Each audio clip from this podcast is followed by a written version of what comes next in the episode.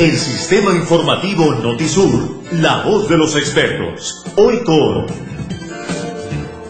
8 de la mañana con 31 minutos, ya estamos en la voz de los expertos. Esta mañana vía telefónica está la licenciada Xochitl Mortera. Ella es de la Fundación Te Queremos Ayudar, enfocado a ayudar precisamente a los pequeños y adultos que se queman. Buenos días, licenciada. Hola, ¿qué tal? Muy buenos días. Les saludo con mucho gusto desde muy lejos, pero presente en Coatzacoalcos con todo mi cariño. Efectivamente, hay muchos casos que van sucediendo y que me gustaría mucho compartir con ustedes porque estas experiencias nos deben de dejar varias enseñanzas. Y ese es el caso del señor Martín Sainz. Él ingresó con nosotros al Hospital Regional Valentín Gómez Farías, recibió toda la atención médica, eh, no hay queja de ello, pero por la gravedad de sus heridas eh, tuvo que ser ingresado a la unidad de terapia intensiva. Queríamos trasladarlo a Veracruz, teníamos todo el apoyo del hospital y del hospital de Veracruz también, pero la situación del señor Sainés era muy grave y ya no fue sensato moverlo. Él tenía quemaduras en brazos, en piernas y comprometidas las vías aéreas. El señor Sainés desafortunadamente murió la semana pasada y de este caso me gustaría mucho que todos tomáramos en consideración varias recomendaciones. Primero, el señor, eh, al parecer, usó velas y estas provocaron un incendio en su vivienda. No lo haga. Hemos repetido en muchas ocasiones que el mal uso de las velas puede representar graves heridas en usted, pero también le puede causar la muerte, como es el caso de esta persona. Número dos, las personas que sufren de convulsiones o de algún tipo de discapacidad no deben de estar solas. Si usted tiene familiares que estén en estas condiciones, procuren turnarse o procuren que alguien se encargue de ellos, porque el señor Sainés también sufría de una discapacidad.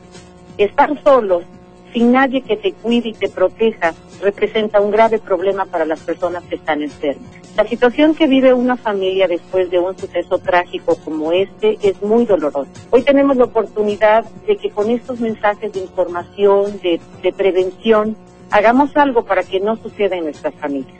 Toda esta información, si, si tú y yo ponemos ahorita en la mesa un recuento de lo que hemos platicado a lo largo del año, es repetitivo. El mal uso de las velas, los cohetes, es importantísimo que el padre de familia identifique que le está dando un arma su pequeño. ¿Para qué quiere usted ver a su hijo después sufriendo en la camita de un hospital?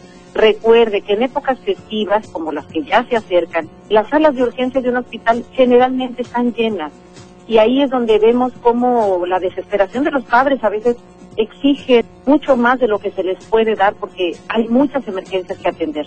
Por eso, las quemaduras, amigos, no son una enfermedad y se pueden evitar. ¿Cómo? Con prevención.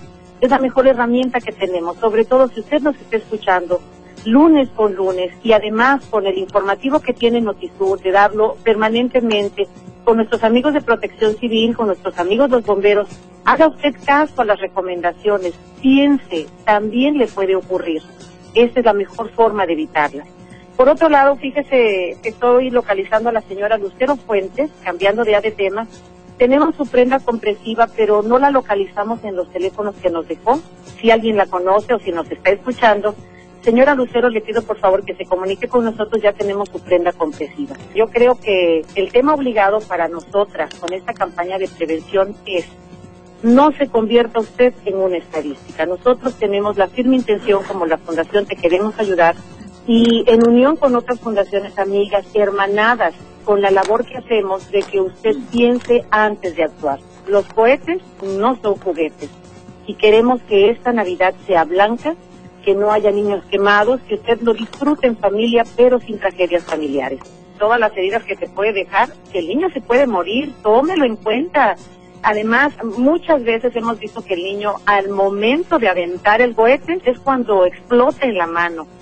Eso que está haciendo usted de dejar a su hijito sin una manita, lo va a llevar toda la vida. Va a tener usted el sentimiento de culpa, mucho más si nos está escuchando. Por favor, háganos caso, es una recomendación que la hacemos con mucho respeto porque usted finalmente va a decidir con qué va a jugar su hijito, pero nosotros también estamos muy preocupadas y ocupadas en que estas cosas terminen. Son tradiciones que no nos dejan nada bueno, el que los niños estén mutilados, amputados, incluso muertos por el uso de los cohetes. Tú vas viendo la literatura de otros países y te das cuenta que no juegan, está prohibido el juego con cohetes, la pirotecnia también afecta a nuestros animales, a nuestras mascotas. Hagamos algo, pero hagámoslo real. Hagámoslo con conciencia de que esto sucede y que puede lastimar no solamente a un niño, también a un adulto, los adolescentes sobre todo que piensan que se comen el mundo en un abrir y cerrar de boca y no es así. A cualquiera le puede pasar. Amigos, muy buenos días para todos. Benita, un placer como siempre estar aquí en Radio Hit. Gracias, licenciada Xochitl Morte de la Fundación Te Queremos Ayudar. Esto ha sido la voz de los expertos.